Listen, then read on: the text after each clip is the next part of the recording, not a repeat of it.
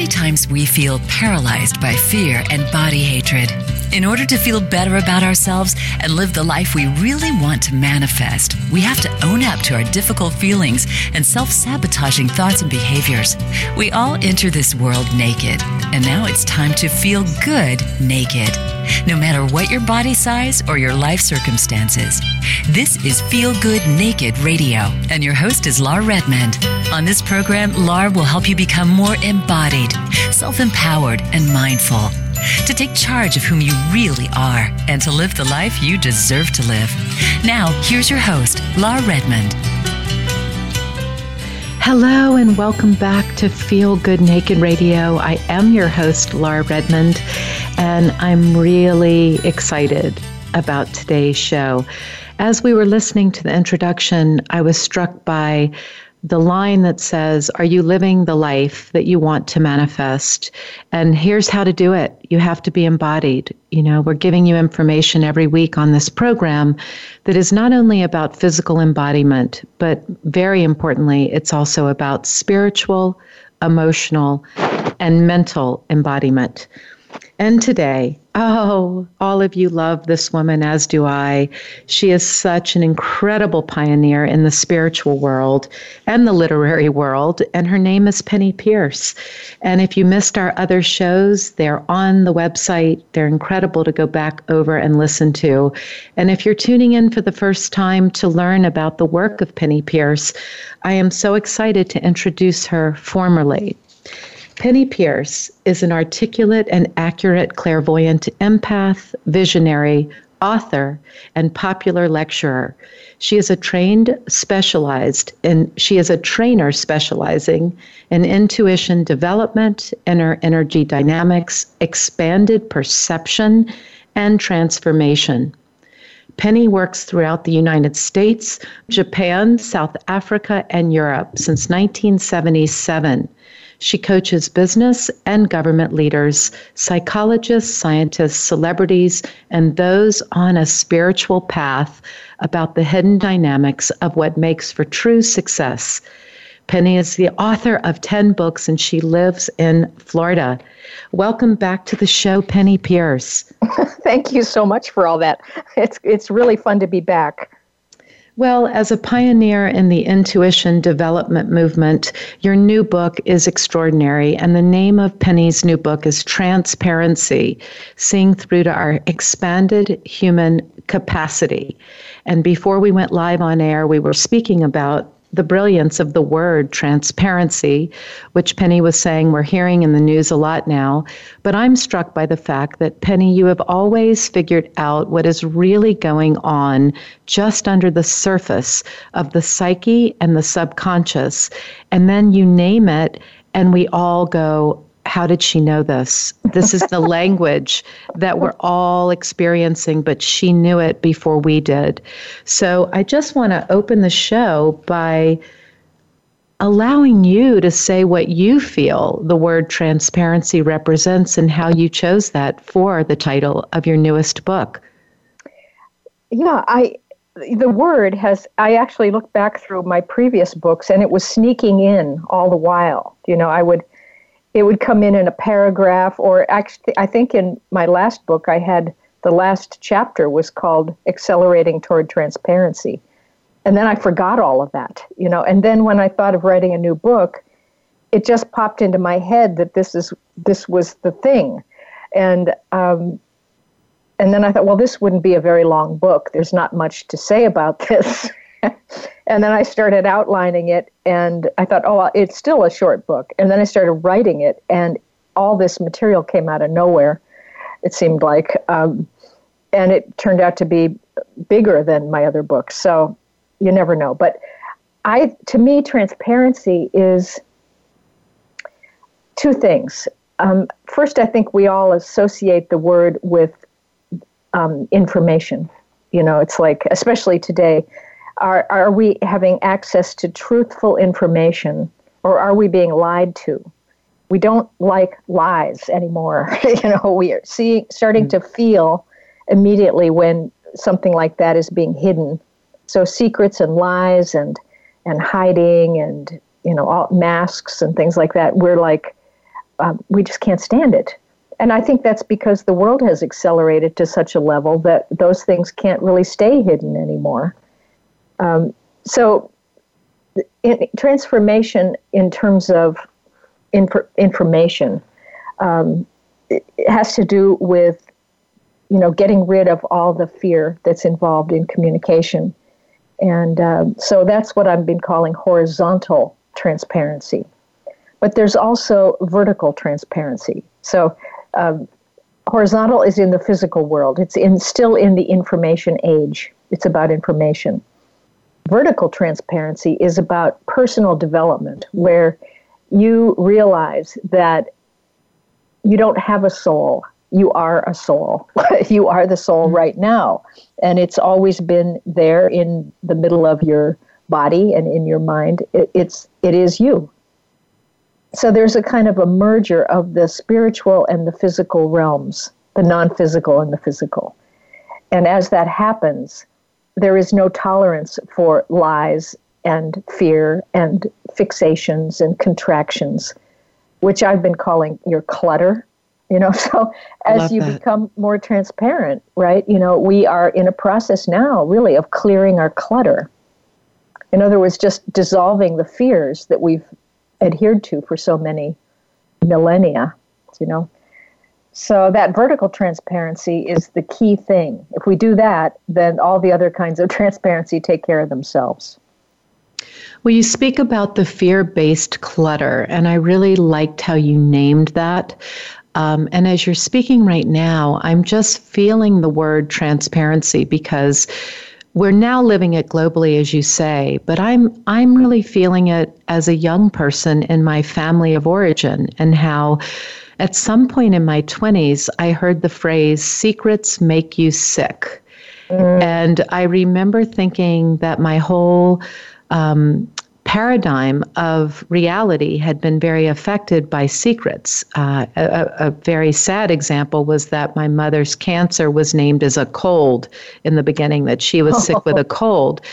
And so when I'm hearing the word transparency as you speak it, I'm getting in touch with a very personal relationship with that word. And then I'm struck by the intensity of how it is global, and we're now seeing it in this very public way. But I really think each of us must take it back to the foundation of our being and really ask, where is transparency in our own lives? Where are we not facing it? Where are we hiding? Where are the secrets that make us sick? And how can we rise to a transparent reality individually? I love that secrets make you sick thing. That is really true. How do I want to say this? I think that the acceleration on the planet is doing this to us. You know, it's making us intolerant of things that are very low frequency. And anything associated with fear is low frequency. You know, it causes contractions of energy. It prevents the soul from flowing through the personality and through the body. It creates blockages. So as we start to get it, that we are vibrational beings. We're not solid like a rock. You know, we are energy beings, and energy and consciousness are flip sides of the same thing. So we're actually made of the non-physical realm. That's our insides are non-physical, you know, and then that non-physical world materializes the physical in a parallel form. So whatever you hold, right, this is one of the key principles, whatever you hold in terms of your belief systems, your emotions, you know, that kind of thing, if you're not very fluid, if you're very fixated, your body may grow tumors, you know, or you may have accidents that prevent your movement. You may get paralyzed in some way or something, you know. The physical form comes out of the non-physical inner pattern, energy pattern, if you want to call it that. So as we start identifying more as the soul, the soul doesn't know that fear exists. Honestly, fear is not known in the spiritual world. That's an artifact of being physical. And so the more you identify as the soul, the less fear makes any sense to you. And you start to think, why did I ever believe in this? So this is so silly. Why would I need a secret? You know, I'm fine the way I am. In fact, I like myself. And even if I've made mistakes, that's fine too. Everybody makes mistakes. So why not show myself to the world? Why not let people see me for all that I am? And you start to get into this. And then it's kind of like, I was going to have the subtitle of the book be The Power of Seeing Through and Being Seen, because that's really what it is. You know, if you let yourself be seen, then you can start seeing through the surface of anything, whether it's a problem or a person or a situation, you know. And so there's this whole thing that starts happening where everything becomes known. And that's a good thing. I want to go back to that statement, because that really needs to be an incredible statement that we all put a Post-it right next to our lives so we see it. Fear is not known in the spiritual world. Mm-hmm. Fear is not known in the spiritual world, but we're living in such a fear-induced world. So just take that in, listeners, for a moment, that wherever the fear lives in your minds or your bodies or your emotions or your spiritual realm, it isn't meant to reside in you. It is not part of your spiritual world.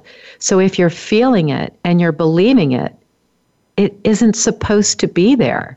So then how to get rid of it for many people? Often when people come through my office, Penny, and I coach individuals, just yesterday, someone was speaking about, and I thought of this as you were talking about the body and getting sick and not really respecting this alignment.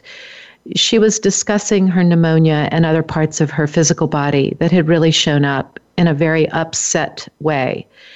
And as we unpacked it, we really did get to the root, to the seed of what created the pneumonia. And it was absolutely fear-based thinking, mm-hmm. creating that physical malady. And so talk a little bit more about that, the mind, the body, the spirit, how one may be screaming at you or the other may be knocking at your door. And if you don't hear it, it will become a bang or a crash or a thump. Right.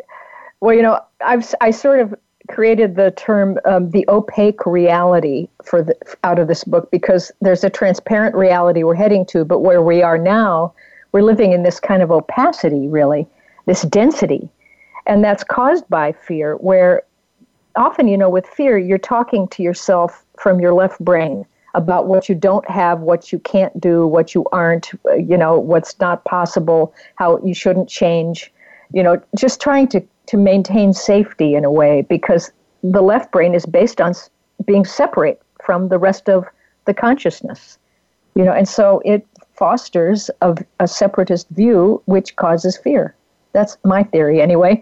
And so I think that as we start to work more with intuition and the right brain, and we start to see similarities and unity and interconnections and collective consciousness and how everything's like everything else, and actually how we don't even have an outside world, because that's an illusion of an imaginary boundary, that really we're the whole unified field. You know, we come and go through it and take different focal lengths, you know. And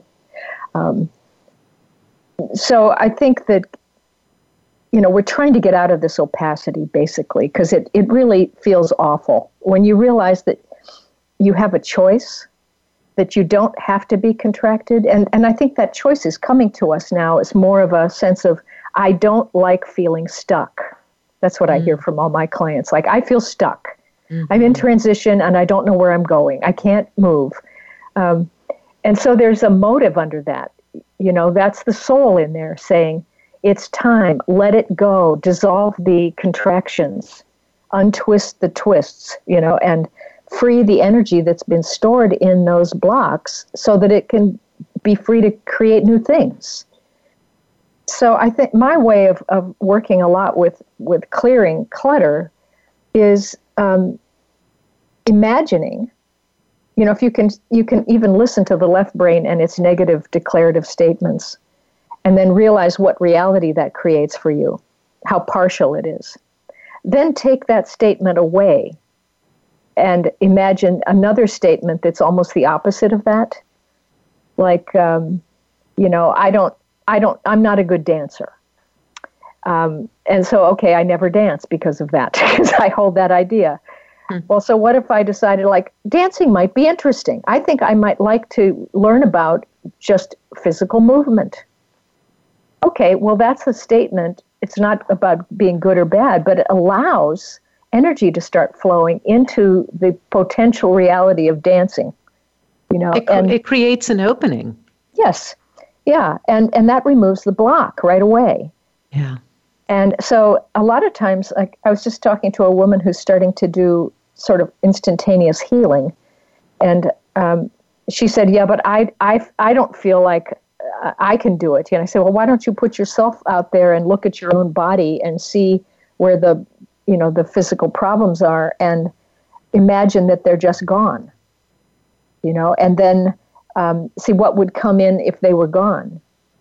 You know, she was having trouble with her feet. So what if the feet didn't have any trouble and the energy was flowing freely through the feet? How would she move forward? What would she do? You know, and then she said, oh, that's a whole other reality. Yeah. Yeah. Exactly. And it's all about imagining it, really. You know, it's about allowing yourself to imagine and create from the imaginal realm any kind of potential reality that lets you feel fun and good and more free than you were before. And I think sometimes healing, anyway, just to sum that up, it's that simple sometimes, is reverse your thinking, but also imagine it in a tactile way so that you can feel the reality that other statement produces. Well, I think simple is a really good word, because it is often the excuses that one creates that makes it way more complicated than it really is. Yeah. You know, yeah. I want to read this to the listeners. It's sort of what you said just now, but it gives even a more exact idea about this opacity, which I love that word, coming off of opaque to opacity. And Penney writes that opacity separates you from source, self, and others. It's caused by fixed beliefs, ego, unconscious fears, too much security via attachment and linear logical left brain perception, the distracted, uncentered mind, negative emotions and speech, control and victim behaviors, and even holding too tightly to your personal history and storyline. But it doesn't have to be this way. Each piece of clutter that is understood, released, and dissolved creates greater transparency, which takes us then to the brilliance of your title. But that is a great list of things that I actually feel it's all too common. I mean, how often do we feel the sense of ego is ruling? There's all this fear, and we're being manipulated. And really, again, that's so important for all the listeners to understand, not to do the shame, blame to yourself if you felt yourself in that list, but to realize that a lot of it is being a manipulation tool. It's being given to you subliminally, in the culture, in the messaging, in the technology, and therefore just becoming aware of that is a wonderful first step. That's it. It's becoming aware of these things that we inherit very unconsciously. It's almost like, you know, the way sound works with the body, it's resonance, and like a tuning fork, you know, you get near a certain sound and then you match frequencies with it. I think we do that with the prevailing thought forms of a culture. You know, we just automatically kind of adapt ourselves to it so we can survive in it, even though those ideas may be way far away from what we really understand at a deep level. You know, and that's why a lot of people are going, the world is crazy, you know, but they don't get it that, hey, wait a minute, you bought into something that you don't really believe in. So just start, you know, putting forth your belief system that you really do align with. You know, take a stand for that. But getting back to the ego for a minute, I think the ego is tossed around a lot as a word, but it really is, to me, an overfixation on the left brain. And the left brain, of course, is the analytical brain. It separates things out, defines things, makes things meaningful, and we need it. But it should not be the boss. You know, it should not, you know, constantly have to have proof and have safety and have, you know, everything analyzed and defined and all of that. Of course, and the left brain is always marked by language. If you're talking, pretty much you're in your left brain.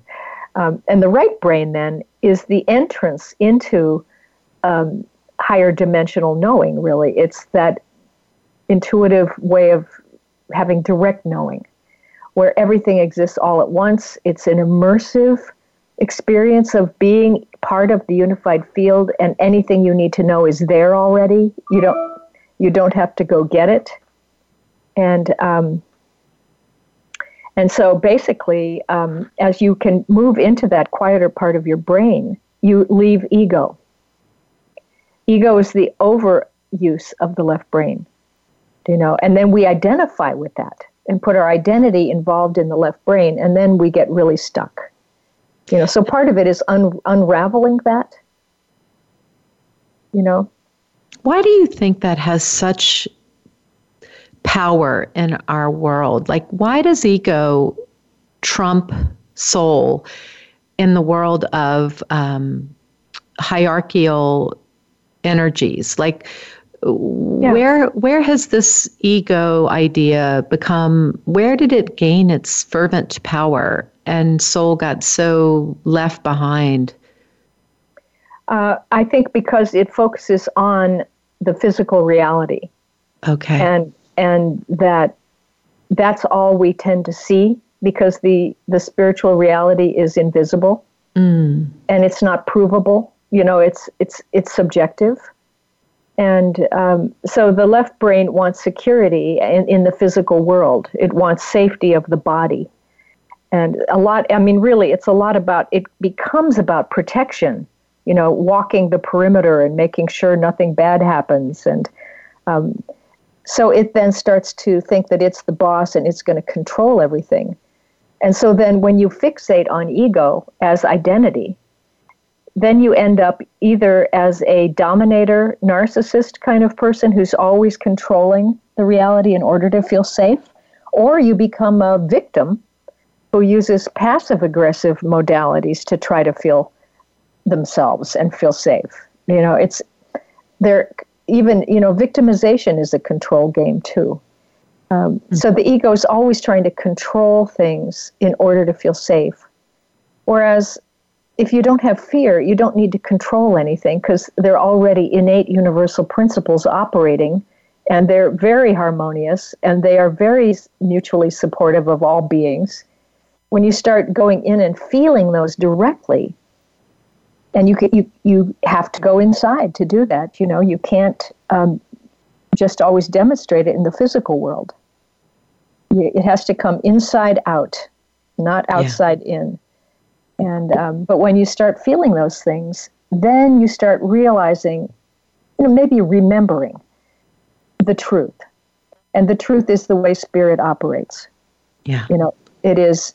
You know, like I said, it's mutually inclusive, it's supportive, it's compassion is the main motivating force and the evolutionary principle. And, you know, fear has no, it just literally does not exist. It doesn't make any sense at all. It doesn't compute. I almost think of the idea of this ego versus spirit is like, spirit is not defensive. And the word I think of with ego is it always feels so defensive to me. And us and them, me and you, I am right, you are wrong. There is such a tonality of that. It's polarized thinking. Yeah, exactly. Yeah. And so you see it in politics today, where as we start to move out of ego, the old underlying polarized thinking comes to the surface. And you see, you know, all these kind of warlike behaviors or attacking and, you know, negating your predecessor because they weren't the same as you, and, you know, supersede, you know, oh my gosh, you know. Yeah, we could do 10 hours on that. Yeah. I want to jump into the idea of what a listener, let's say a listener wants to clear their clutter. What would be something that somebody could do, and what does that really mean if someone's really eager to do that? They're not sure how to do that, but they want to do that. Well, I think part of it is what I said before, is just reversing, finding the negative statement or the negative idea or the fixation, and actually going into it, moving into it. I think there are two ways you can do it, just simply by reversing it and imagining the other reality and then choosing the other reality, and talking to yourself about how ridiculous it was that you were just fixated on this negative thing for so long that you don't even believe in, you know, and getting bored with it and letting it vaporize and go, or drilling down into the thing that is dense, you know, the contraction, kind of spiraling down into it and seeing, where does it end? What caused this thing here? And often you'll get to an early experience, like a big dog barked in your face or something when you were 2, and now you're, you know, a perfectly capable adult, and you don't have to be afraid of dogs, but you still hold that idea viscerally. And that you go down and find that idea and go, oh my God, that's so silly. You know, why am I doing that? Let me have a new, fresh look at dogs and see what, you know, how do they react? Maybe I came up into its face too fast before, you know, or something. And you correct it, usually by understanding the vulnerability. Okay. And as soon as you can really understand it, what that does is it moves the whole perception into the heart, out of the head, into the heart.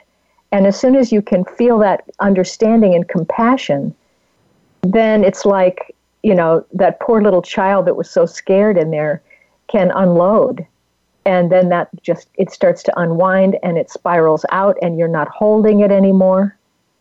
A lot of the fixations and clutter we have are because we're holding these things. We're withholding, we're holding forth, we're holding on, we're holding back, you know, and not allowing flow. Yeah. So when you stop holding and making your life meaningful according to what you're afraid of and how you act to medicate yourself from those fears, you know, then the energy is given permission to start moving. And if you stay with the energy and watch, what does it want to do next? Where does it want to go next? Maybe you clear, you know, a blockage of having bad relationships with dominating people and decide that you don't need to do that anymore. And all the energy you spent on that now can go into creating some new, you know, part of your career or something, or bringing forth a new talent. Yep. So going back to your example with your client, if someone says, I'm stuck, the clutter has to be cleared, and the way to get the clutter cleared is to understand it, which may take the guidance of someone else to help you, but to drop into it, to invite it, to take a seat at the table, understand it, decompose it, and open up space so that the stuck is no longer the reality. Mm-hmm. Mm-hmm. Yeah. And I think that sometimes people are stuck and they have their explanations or excuses for why, right? And so you pick one of those, you know? Yeah. And then you tear it apart, go into it. Where did I get this? Who told me this? Where did I inherit this little wet blanket from? Do you know? Yeah. Who used to believe this, that taught me this? And say, wait a minute, this isn't even my idea. Yeah, it's a fixed belief that was passed on to me. Yeah. And you say, well, if it's not mine, why am I holding it? So what if I gave up holding it and let it go and didn't even make it meaningful to myself anymore? What would I be free to be? How would I use that energy? But you've got to use your imagination. Yeah. Oh, Penny, wait, that's such a great phrase. If it's not mine, why am I holding it? I mean, again, that right there is such a great takeaway. Like, if it's not mine, why am I holding it? Mm-hmm. That's a great question. And boy, that can apply to anything in one's world that is not theirs, that they're holding. I love that. I want to go back to secrets because we just tapped that lightly. And I think that one of the things that I'm aware of more often than not is lying that is not considered lying. It's really a secret, or it's turned into something else because of all the presumptions one may make about the truth. So I want you to talk a little bit, if you would please, about the difference between a secret and being mysterious or rewiring a lie to be something other than a lie. I do draw a distinction between secrets and mysteries in the book. I think a secret is something that is fear-based. You know, that you keep it from others because if they were to know it about you, you would be in danger somehow. You know, you would feel threatened. But a mystery is something that's actually spiritually based. It is part of the collective unconscious that we haven't discovered yet. There's something about us that lies just beyond our level of consciousness that is the next level of ourselves or the next level of our understanding of life. And we're always hungry for that, you know, to find what that mystery really is. And once you get that level, then there's another level. You know, it's like it's evolution in a way, you know. So to me, mysteries are about growth. Secrets are about withholding. And if you can free them, they bring in a lot of energy that was not being used in a proactive way, let's say, that you can then turn toward creativity or joy or celebration or whatever you want. So I make that distinction. It's a really good one. And what I wonder is, do you think that most hold a secret because they're afraid of the reactivity of speaking it or living it or saying it? Absolutely. Yeah. Yeah. They're afraid of rejection, judgment, which if you take, why are they afraid of these things? If he goes all the way down, it's about abandonment and then isolation and then annihilation. If I'm alone and I get rejected by everybody, I'm somehow going to just be annihilated, which is ridiculous because you can't not be here. You can't not exist. Even if you die, you're still in another frequency of life. I think that maybe secrets come from this idea of avoiding pain. Mm. And yet, if secrets do make you sick, which I think they do, the pain is much more profound without unearthing that secret. Right. Even if the reactivity is unpleasant, you must still take it out of yourself because it doesn't belong there. Right. Well, certainly a secret is a contraction. Yeah. And contractions cause illness. Yeah. That's one part of it. But also, it gets more complicated because secrets also deny other people the ability to know all of you. When you hide part of yourself, in a way, you're sort of in this choice to not show yourself very much in the world, and then you try to cover up for the place where you feel vulnerable and act in the opposite way, and then you've got a mask or some other thing that's covering over the real you. And if you just dropped it all and let yourself, know what you know and be who you are, it's so much more joyful and effortless. However, I think there are times where when you decide what to say, it might not be appropriate to say certain things to certain people because it would be very hurtful. And so it's not that that's a white lie, but it's, I don't know, it's like just something that doesn't necessarily have to be wielded as honesty. Some people are bluntly honest, and that is not compassionate. So I think compassion has to rule us. It rules over our communication, our self-expression. It's about appropriateness in each moment.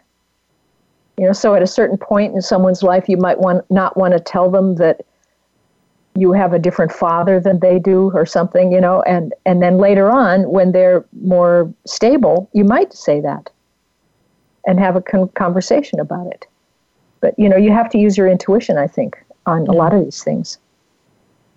So let me just repeat that back, because I know I'm often told that I'm very direct, but I feel like I have such a big heart that I want to think that my directness is compassionate, but perhaps it isn't received that way. So maybe just talk a little deeper about being honest, being direct, having compassion, and intuitively knowing the timing. Maybe that's it, is the timing of the directness. Yeah, okay. I think I just felt it. It's partly about reading people. It's like, what's the Bible say? Don't throw pearls before swine. Mm-hmm. You know, you don't give people more than you sense. And this is a big intuitive skill of reading, like a kind of a matching, a capability for matching. Like some people are just not going to get what I'm talking about in my books at all yet. They're not ready. So when I get around those people, I can barely talk. You know it's really weird. I just, there's no sense of connection, so the words don't come out. And then other times there are senses of intuitions, like I could say this, but maybe I'll phrase it differently, make it a little easier to understand. And I get that right in the second of when it's coming out.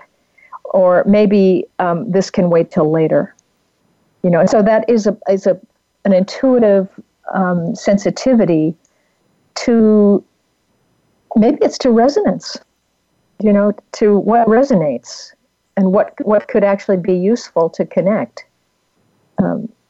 material-wise. So, but honesty, I think, is so incredibly valuable, because I connect honesty with humility. Mm-hmm. And humility, to me, is not that old idea of I'm less than, or I'm going to not have any pride, or not, you know, let myself be, you know, get in the way. To me, it's a statement of truth about who you are in any given moment. What's really real for me right now, you know? And then as you change, then that statement changes. Yeah. And so it's about being real.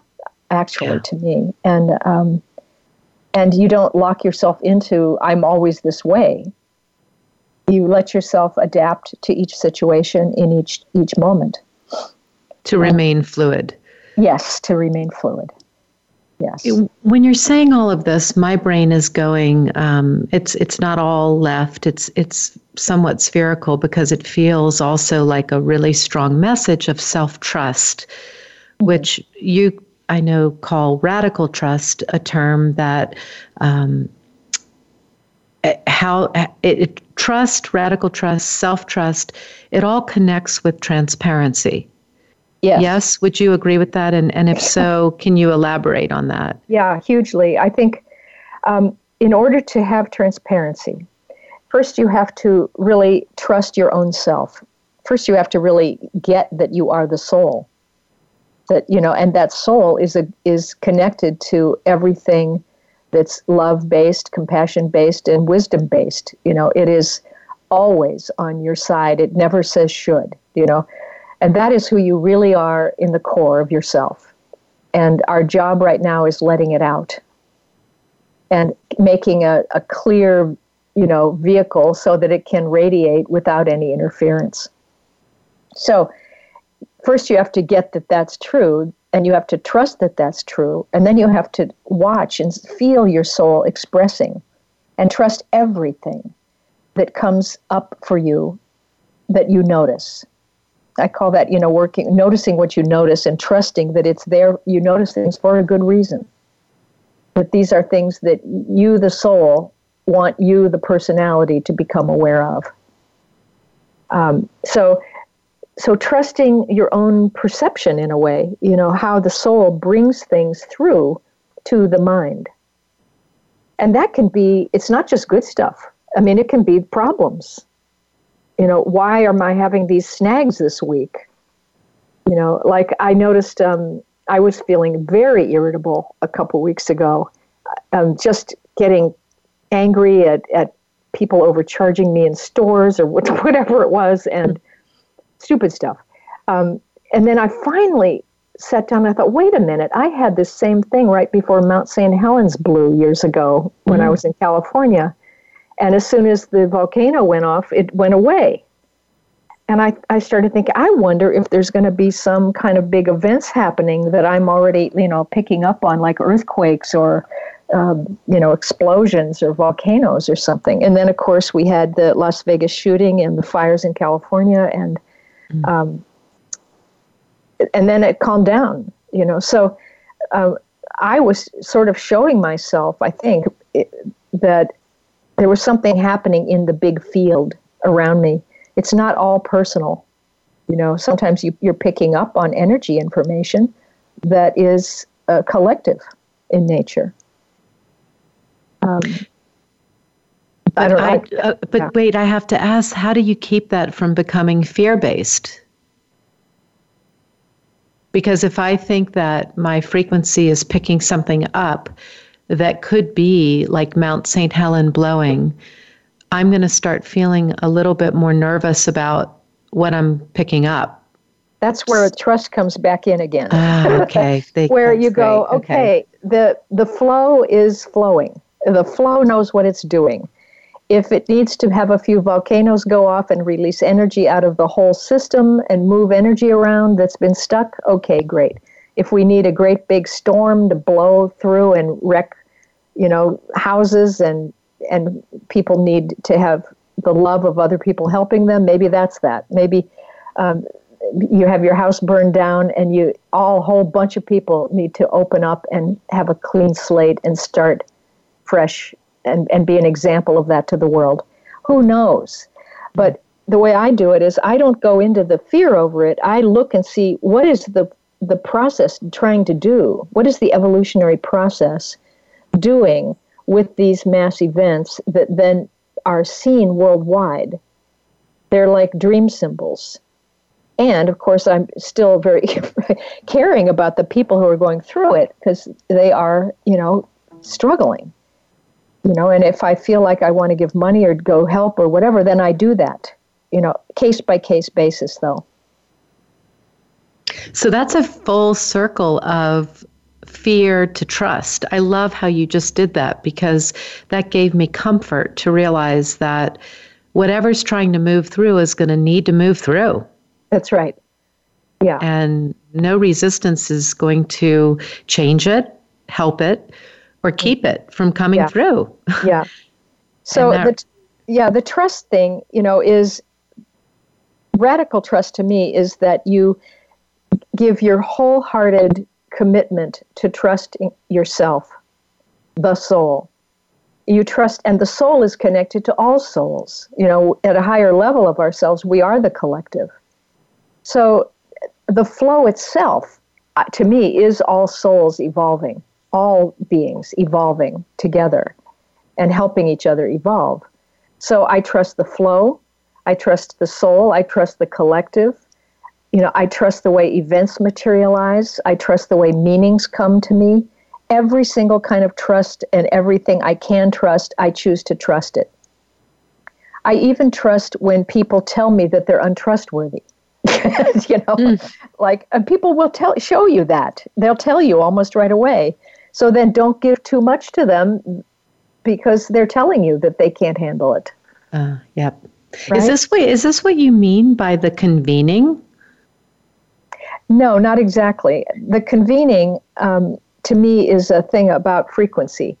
That when you live in your own home frequency, which is the soul in the body vibration, right? It's like when you integrate and you run that frequency, through your body, your mind, your emotions, and then out through the field around you, and you let your field expand to include other beings or anything. Then you keep that saturated with the way your preferred state. At that point, then the kind of people that show up in your life start to change. Mm-hmm. And you don't get, when you're in fear, you're in partial clarity. So you get other people who are partially clear or who match your fears. But as you clear fear, you get people who are also cleared of their fear. And you start to get a feeling of your soul mates, soul friends, soul family suddenly emerging out of your field. They don't even get attracted because there's no outside world to be attracted from. They just show up out of the field as though suddenly, oh, here are these people that are on my wavelength. Oh, and we all want to do a project together, and all the puzzle pieces fit together perfectly. And so this convening of the like-mindedness or the like frequencies or vibrations, I think, is happening quite a bit right now. Yeah. It's being called community, and it's the same idea of finding those soul friends. I love the term soul friends and soul mates. And I do think that then there is this rich trust, understanding, and, as you say it, transparency. The word transparency has just got so much good energy all around it, because it pulls together these larger ideas that we all are craving right now if we're not living in them. And in order to live in them, you must do this work to get there, and then you do get there, and it's incredible. I think we have to give up resignation. That we're sort of programmed to be resigned to live in the cultural, the opaque reality that we inherit as when we come into this world, and then that makes us depressed. Because it's not the truth. We know it's not the truth. So if we give up resignation, and then we don't have to fight either. You don't have to resist. You don't have to fight. You don't have to be mean. You don't have to be apathetic. You can just start to create a different reality that comes out of your own, not beliefs, but your own truth, that matches what you know to be true about the way life really works. And the more you do that, the more the physical world actually does behave like the spiritual world, which is amazing. You get instantaneous results. You have genius coming through, you have synchronicities, people just show up to help you, you show up to help them. There's not that sense of greed or hoarding or, all those fear-based things. If you had trust, it would be okay to tell the truth about yourself and not to have to. When I look at politics and how everybody's like trying to keep the truth from emerging by attacking everybody, it's but exhausting. It's exhausting, but it's also part of the clearing process that this is becoming so visible and evident that it can now be swept up and cleaned up. It can't last. Which reminds me of that great curtain in The Wizard of Oz, when they pull back the curtain and there's the little dweeb sitting there. And it's like, what? All this fear, all these moments of terror because of this little guy? Yeah. Oh, my word. Yeah. Wow. Reboot. Time to reboot. That's really it, I think. If that's the old little ego self, learning to take its rightful place, which is to help implement things that we access from the right brain, from that great, wonderful imaginal realm that has every possibility there and no limits. Yeah. Penney, as a pioneer in the intuition development movement, can you share your visionary dream about transparency and being transparent? Yeah, I've actually had two kinds of things. One was where I was sitting up in bed at night one night, and I couldn't sleep, and I had turned on the light by the bed, and I breathed in or something, and the room disappeared. And I was there as a ball of light floating in space, nothing below me. I could kind of see the furniture and everything had a light blueprint underneath it. It wasn't exactly shaped like furniture, but there was light clustered around. And then as I exhaled or inhaled or whatever, the room came back. And then it went away again with every other breath. And I was just like rocking in and out of the, you know, the non-physical light world and the physical world. And I had the same consciousness through the whole thing. Nothing changed. That was very powerful. But the dream I think you're talking about is in the end of the book here, where, and this was quite a while ago, I dreamed I was out I was camping with my mother on little plastic lawn chairs out somewhere. We had to stay in this spot for quite a while to hold the energy. Meanwhile, I have a book and I'm reading about what's going to be happening in the earth. And it's made of little dots of like purple and blue and yellow dots. And as I read through the page, the dots start spinning. And I see energy moving through the dots like oil through gears. You know, the whole thing was like all these gears. And I said, oh, I see. It says right here, it's not going to be so bad. And I said, look, there's some cosmic event happening way out in the universe. And the energy is going to start moving from this event through in different ways, and it will eventually come to us. And it will not be like a photon belt or anything like that, but it's going to change the frequency on the planet really intensely. And what will happen is that, and I didn't go that far. So then the scene changes. And so, that part of the energy coming in was a good thing. So then it changes, and I'm standing with this man who's a healer, and he's been working on the East Coast, and of course I'm in California at this time, and he's dressed in a business suit, and he said, you know, those suits are really solid. Like, it's really hard to get through their minds because they're so stuck in their left brain. And I said, yeah, I know. And he looked over at me, and he said, well, you're right on schedule. And I looked down, and my left arm was totally transparent all up to my shoulder. And I thought, oh, my gosh, that's right. We're supposed to become transparent. Huh. And then suddenly this whole thing came back to me, that there was going to be this experience or event that was called the void. And in order to survive the void, you had to become like the void. In other words, transparent. And what transparency meant was that you had to not hold on to anything. No identity, no fixations at all, just be totally fluid and adaptable and totally in the moment. Because what was going to happen was that time would stop, or our perception of linear time would stop, and we would blink out into the non-physical world. And then that's when this huge influx of energy would come, and we would blink back into the physical world. But if we were too fixated, we wouldn't be able to integrate the energy. And either we wouldn't come back, or a lot of people might die, or something would happen to a lot of people who were not fluid.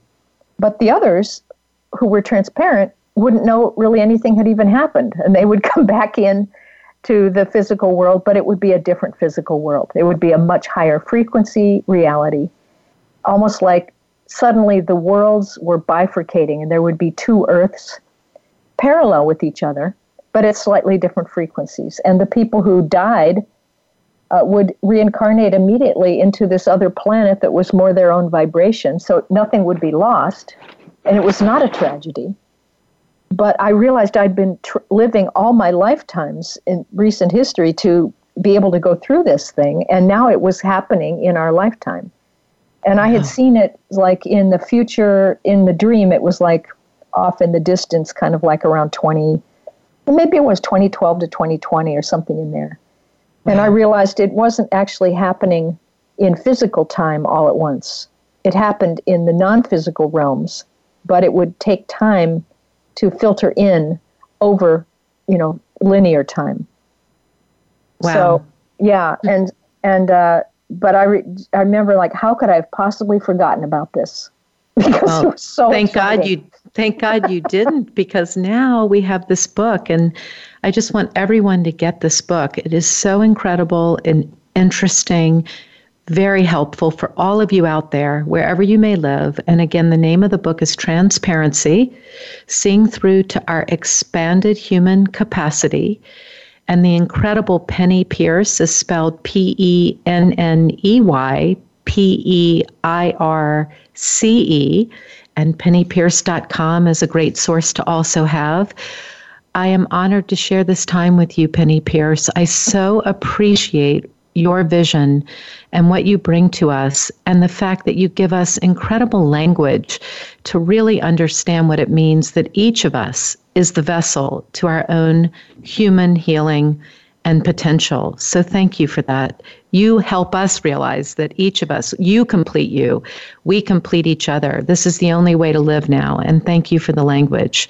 Oh, thank you. I enjoy working with you and talking with you so much. So I'm glad to be back with you again. It is mutual, Penney Peirce. Have a beautiful day. You too.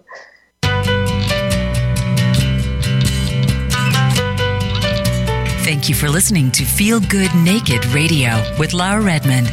Please join us live again next Thursday at 10 a.m. Pacific Time and 1 p.m. Eastern Time on the Voice America Variety Channel. Until our next show, be you and feel great in your own skin.